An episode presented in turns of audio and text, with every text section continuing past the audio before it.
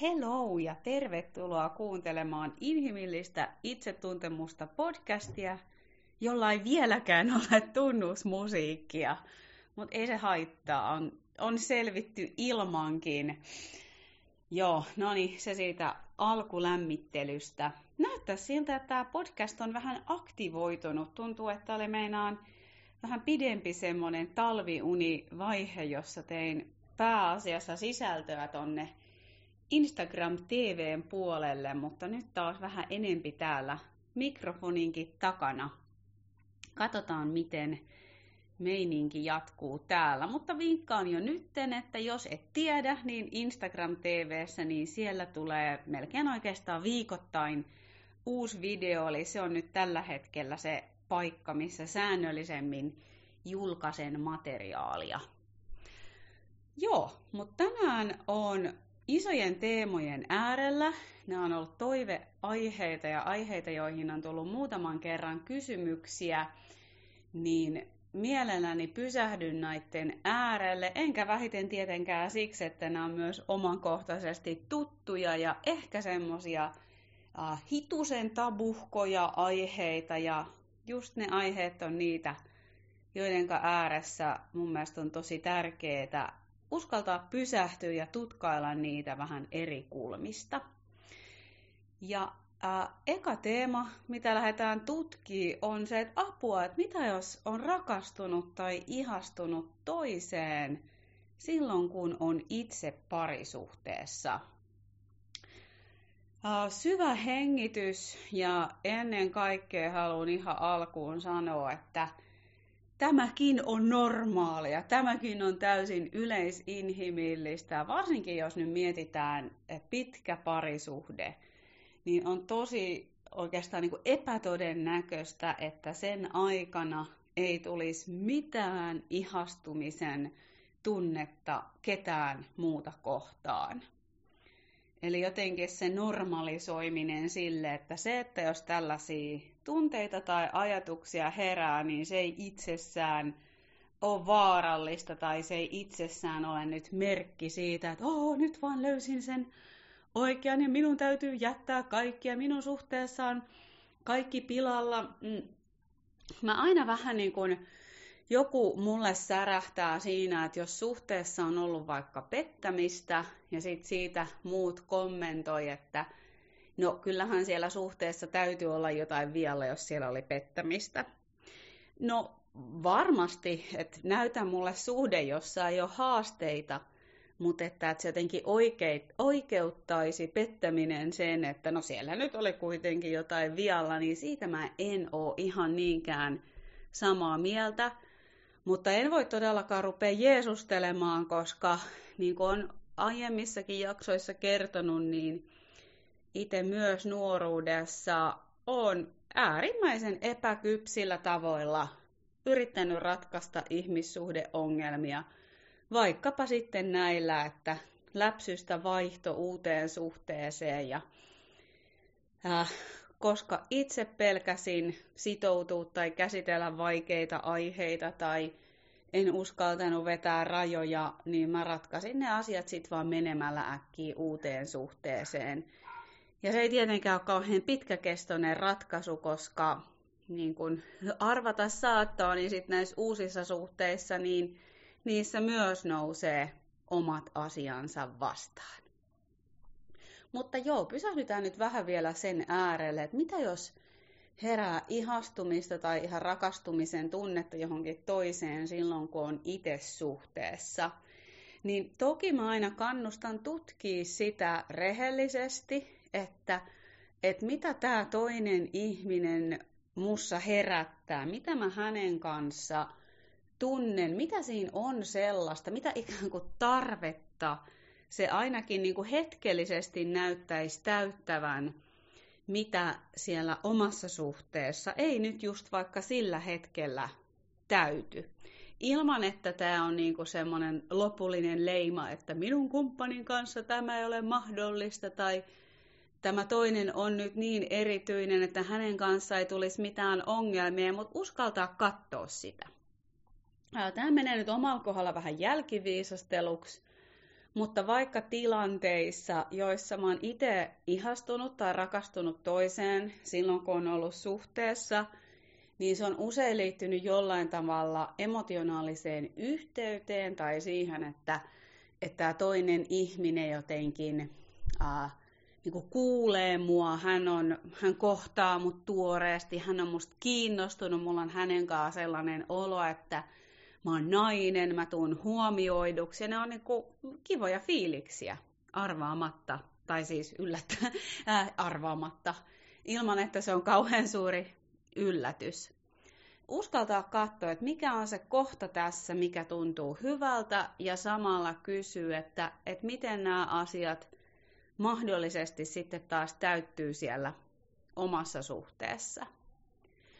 Uh, Mutta sitten toki ainakin omalla kohdalla mun on täytynyt tulla hyvin rehelliseksi mun omalle taustalle, johon siis kuuluu tätä rakkausaddiktiota, eli sitä, että on ollut rakastunut siihen rakastumisen tunteeseen ja siihen alkuhuumaan. Ja sitten kun suhteessa on tullut se vaihe, jossa suhde arkistuu ja muuttuu realistisemmaksi ja ei ole jotenkin niin ehkä intensiivisiä tunteita jatkuvasti, niin mä oon niissä sit kohdissa usein just kaivannut aina sen uuden rakastumisen, uudet adrenaliinit ja hormonit siihen.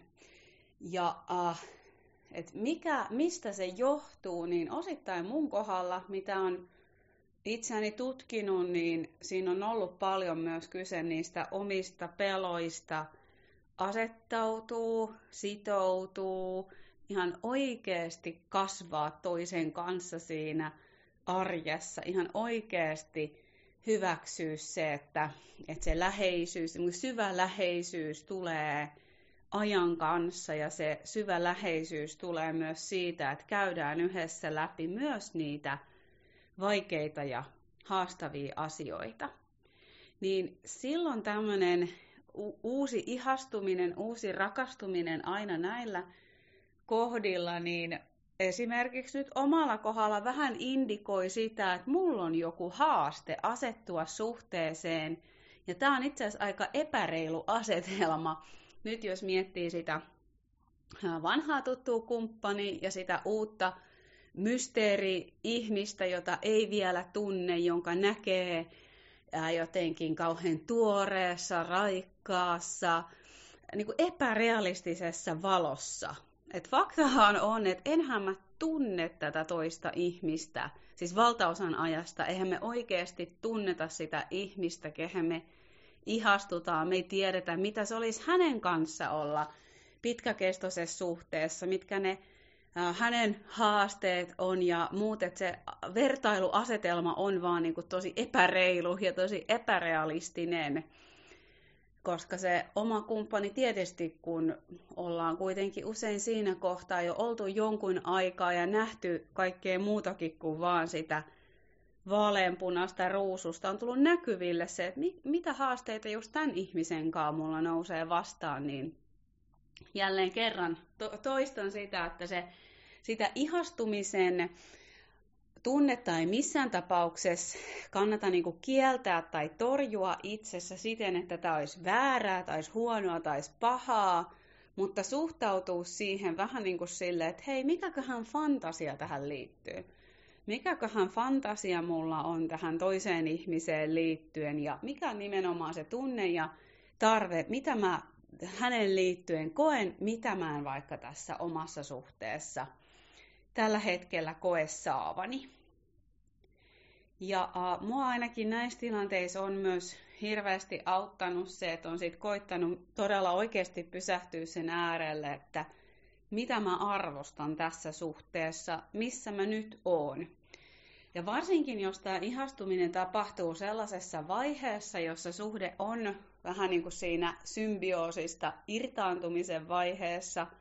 Joskus puhutaan parisuhteen niin kuin valtataisteluvaiheesta, jossa se toinen ihan oikeasti alkaa näyttäytyä realistisemmalta, niin tämän vaiheenhan tarkoitus nimenomaan onkin se, että se rakastumisen tunne muuttuu valinnaksi rakastaa.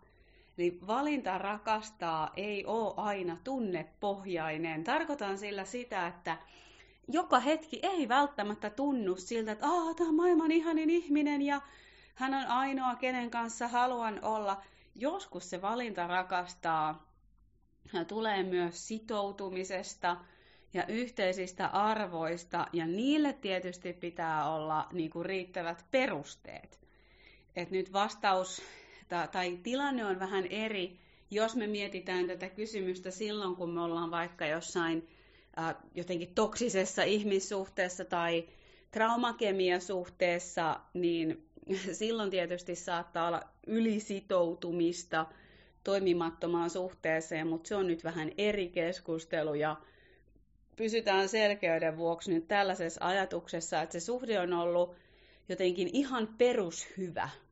Et kuten niin kuin kaikki suhteet, niin siinä on varmasti ollut monennäköisiä vaiheita ja näin, mutta et siinä on semmoinen riittävä perusturva ja se on riittävän hyvä suhde monin tavoin.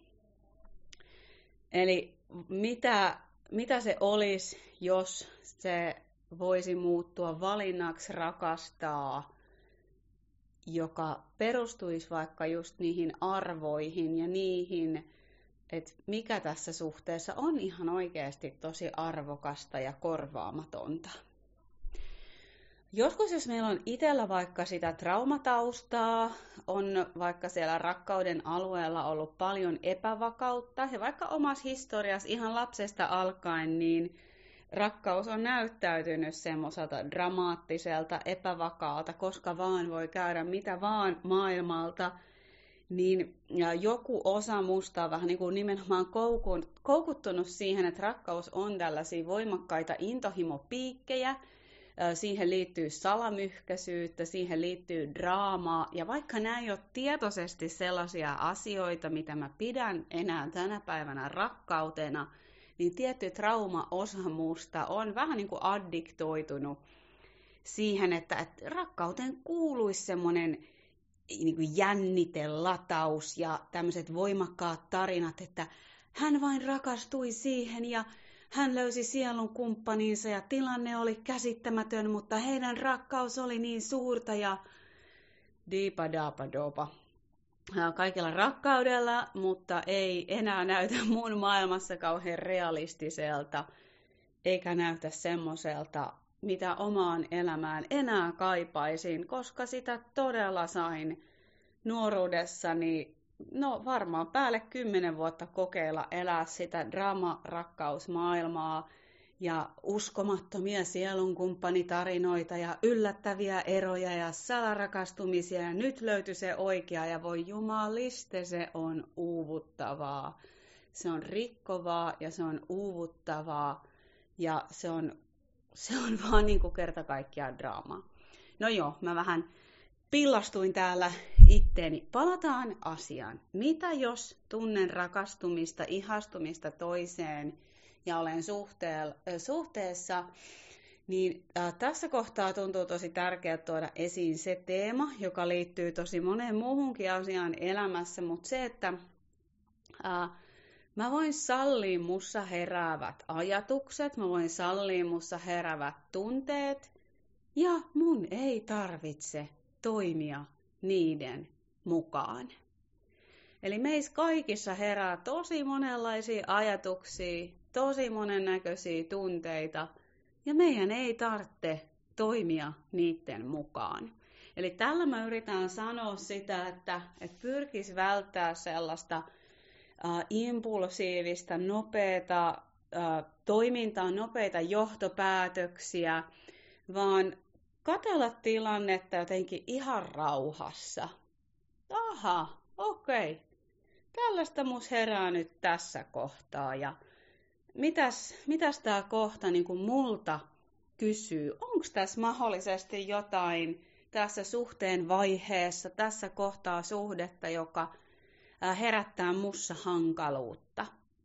Mitkä on mahdollisesti ne keskustelut, mitä mun ihan sen oman kumppanin kanssa olisi hyvä käydä? Voinko mä tästä kuulla tarkemmin ne mun omat tarpeet, ne mun omat toiveet ja tulla niin kuin niiden suhteen rehelliseksi.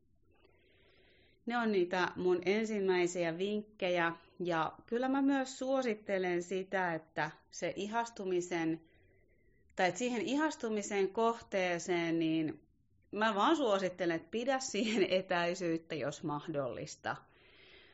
Mä oon itse huomannut sen, että mitä enempi mä ruokin sitä ihastumista, mitä enempi mä annan siinä olla sellaista vähän salamyhkästä, vähän salasta, niin silloin tapana niin kuin paisuu ja kasvaa. Mitä nopeammin on pystynyt tekemään sen, että nyt ei itse asiassa ole kohta olla tämän ihmisen kanssa tekemisissä tai yhteydessä, koska mä koko aika sillä estän itteeni näkemästä, että mitä mussa nyt tapahtuu. Mä niin kuin koko aika huumaantuisin enempi vaan siitä ihastumisen tunteesta, joka on by the way hyvinkin huumaava, hyvinkin ylivirittävä. Että nyt jos mä vaan niin kuin tätä rauhoitan, niin mä pääsen paremmin kuulee, että, että mistä tässä on oikeasti kyse. Mitkä ne tarpeet tässä on vaikka just taustalla. Tämä ei ole helppoa, se ei todellakaan ole helppoa. Ne on niin kuin omassa elämässä ollut yhtiä vaikeimpia juttuja, varsinkin kun on päässyt äh, ihastuminen kasvaa tosi suureksi. Et sitä on, e, ei ole todellakaan vedetty rajoja tarpeeksi aikaisin. Ja en tarkoita nyt, että on ollut mitään fyysistä pettämistä, mutta sitä, että ne tunteet on itsellä päässyt kasvaa kuukausia, niin se on ollut kyllä huomattavasti vaikeampaa tehdä se rajaaminen silloin, kun tilanteessa, jossa, jossa ne eivät ole päässyt kasvamaan kuukausia. Eli selkeitä rajoja suosittelen tässä ja sitä rehellistä itsereflektiota. Ja tietysti tämä nyt voi olla vähän tämmöinen kukkahattu neuvo, jonka varmaan kaikki järjellä ehkä ajatteleekin, mutta kukkahattu tätiyden nimissä sanon sen silti ääneen, että mun vaan niin syvä suositus on, että ennen kuin koskaan aloittaa mitään uutta, niin käy ne vanhat asiat läpi. Eli päällekkäisillä suhteilla, niin herra jestas, niille ei ole vaan niin tapana mennä kauhean hyvin.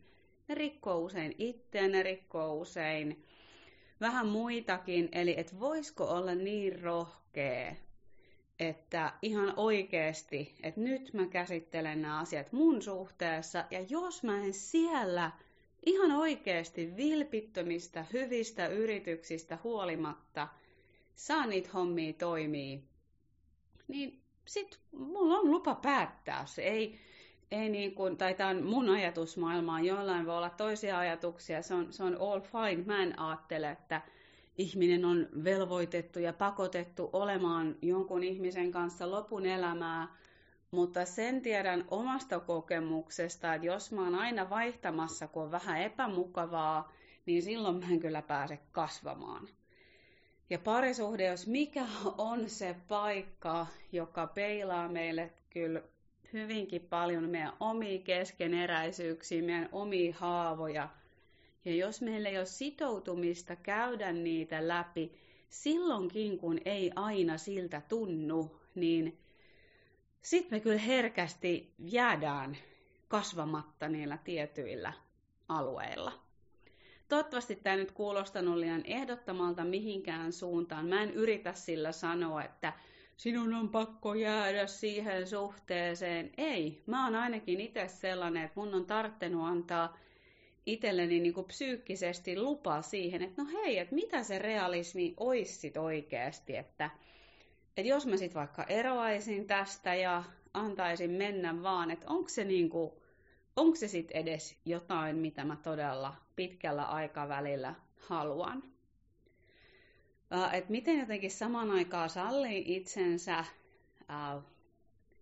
mitenköhän mä sen sanoisin parhaiten, vaan liiat ehdottomuudet, niin ne ei useinkaan lisää meidän mahdollisuutta kuulla itseämme, mutta samalla on tosi hyvä, että me ollaan itsellemme siellä oikeasti rehellisiä siinä, että he niin kuin valehdella itsellemme hetken huumassa asioita, joita me ei sitten pystytään myöhemmin korjaamaan. Sitä mä yritän niin kuin kaikella kaikella rakkaudella tässä sanomaan.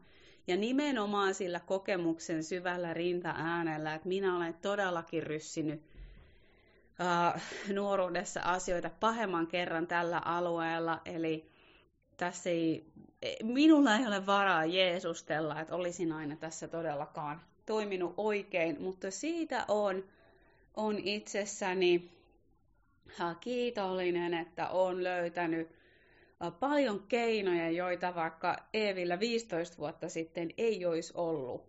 Olen löytänyt paljon keinoja, millä pystyn suojaamaan suhdetta ja itseäni ja, ja sitoutumaan ja kasvamaan vaikeista tunteista huolimatta ja sallien sen, että musta tapahtuu erilaisia tunteita, musta tapahtuu erilaisia ajatuksia ja niiden mukaan ei aina täydy toimia. Et aina jos toimintaa ohjaa joku semmoinen kiireellinen, pakottava tunne, niin silloin kannattaa aina vähän vetää jarruista ja olla sille, että okei, että mistä tässä on nyt kyse? Et ei, ei ole oikeasti mitään kiirettä tai mitään hätää ratkaista asioita. No yksi sitten tietysti semmoinen teema, joka voi liittyä tähän, että miksi tällaista ihastumista, vetovoimaa lähtee tuntee jonnekin muualle, jos me nyt unohdetaan se biologinen puoli, että hei, me ollaan biologisia olentoja, on ihan normaali, että me joskus viehätytään jostain toisesta ja huomataan, että onpas siinä kivan näköinen tyyppi. Se on vaan niin kuin biologia ja sitä ei kannata säikähtää. Mutta ehkä ihastumisella nyt tässä tarkoitetaan vähän jotain enemmän, että siinä alkaa oikeasti olla niitä erilaisia tunteitakin ää, sitten mukana, niin, niin yksi hyvä kysymys on tietysti just se, että, että miten se vetovoima sitten siellä omassa suhteessa voi.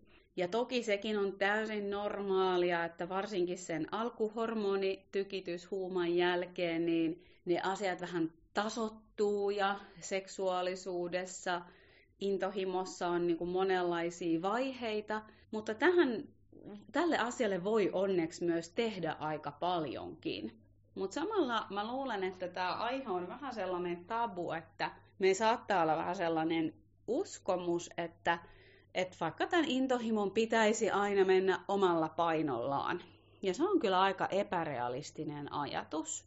Että kyllä todella seksuaalisuus, intohimo, läheisyys, niin kyllä ne ihan oikeasti pitkä, pitkässä suhteessa niin kysyy meitä jonkun verran eforttia ja jopa sellaista tietoista työskentelyä, ainakin mun kokemuksen mukaan. Ja samalla se lahja on kyllä jotain paljon suurempaa kuin mitä joku hormoni, hormonivetovoima voi olla, ainakin mun kokemuksen mukaan, että silloin siinä voi ihan toisella tavalla olla mukana se emotionaalinen läheisyys, aito läheisyys, turva. Ja usein se haastaa myös meitä itseä sellaisille äh, kasvun alueille, jolle me ei ehkä muuten mentäisi. Ja tämän vetovoiman ja intohimon kannalta, niin mun mielestä nämä feminiini- ja maskuliinienergiat on tosi oleellisia. Ne on vähän niin kuin niitä magneetteja, polariteetteja, jotka vetää toisia puoleensa. Ja itse asiassa tästä teemasta pidetään Syrjälän Teemun kanssa webinaaria 21.3. Vinkkaan siitä nyt jo, jos haluat tulla kuulee lisää. Ja laitan tuota, siitä linkkiä myös tämän podcastin päätteeksi. Mutta ihan lyhykäisyydessään, niin että jos ajatellaan, että meillä ei ole mitään tällaista e-, ero, eroavaisuutta meidän energioissa. Ja vielä lyhyt todella nyt puujalkatiivistys. Maskuliinienergia on johtavaa, ottavaa, penetroivaa. Feminiinienergia on ää, antautuvaa, vastaanottavaa. Jotenkin siihen liittyy vahvasti se, että mä otan vastaan, mä antaudun sulle. Ja nämä polariteetit me kyllä usein jollain tavalla tarvitaan siihen intohimoon, että toinen selkeästi äh, ottaa ja toinen antautuu.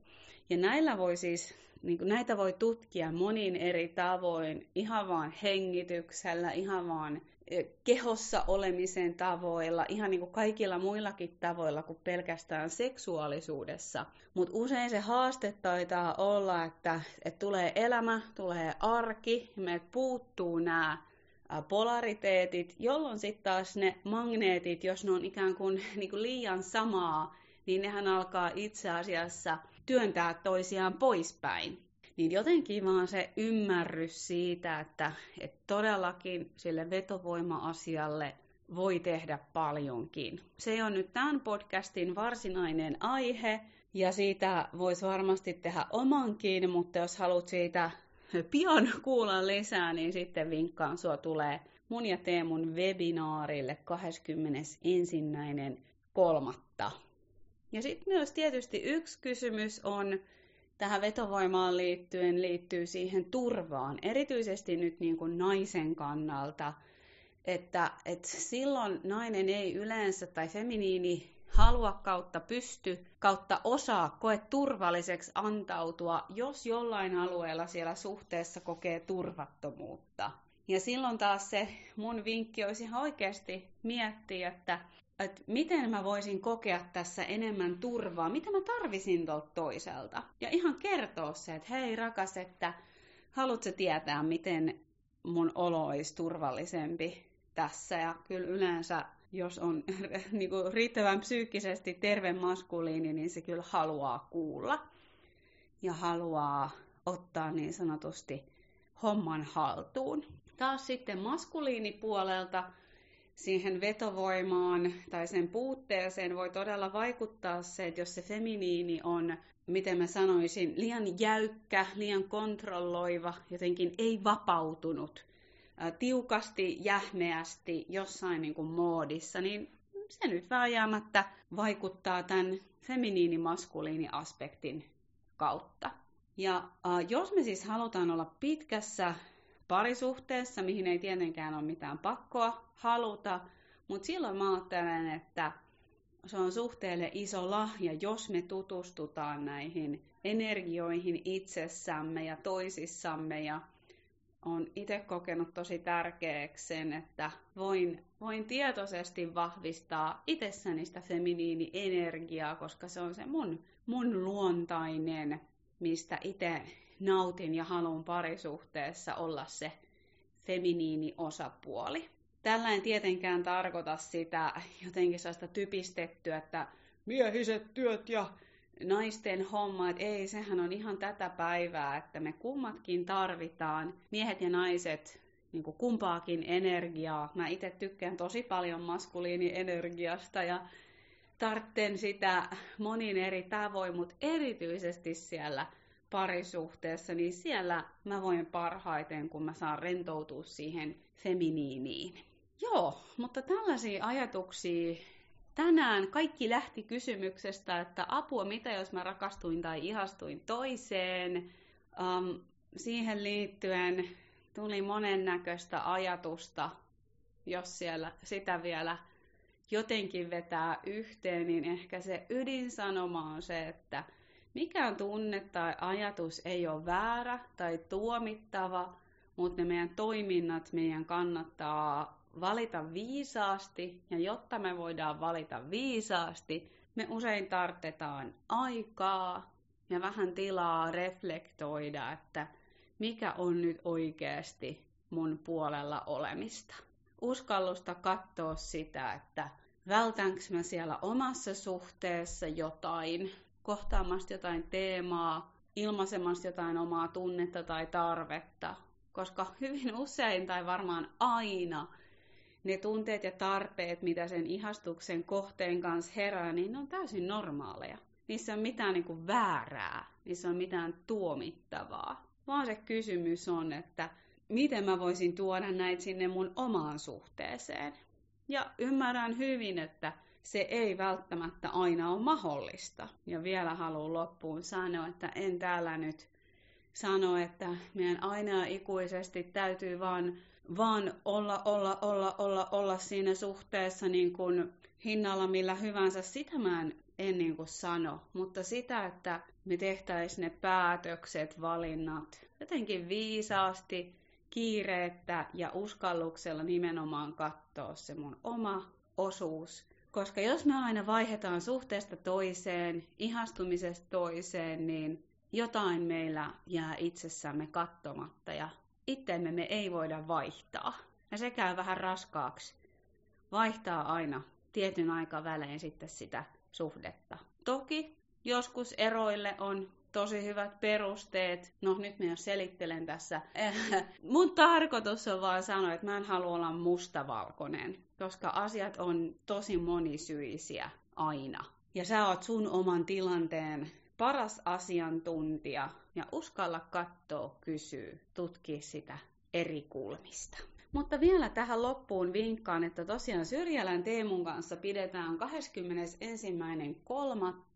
webinaari näistä feminiini- ja maskuliinienergioista. Ja heti huhtikuun alussa 3.4. pidetään Teemun kanssa kotiretriitti nimellä Elinvoimainen et inhimillinen parisuhde ja seksuaalisuus. Sille kotiretriitille voit tulla yksin tai yhdessä, eikä nyt suhteessa tarvitse olla mitään ulkopuolisia ihastumisia, että sinne, sinne voi tulla, vaan jos haluat tulla pysähtyä näiden teemojen äärelle yksin tai kumppanin kanssa, niin lämpöisesti tervetuloa.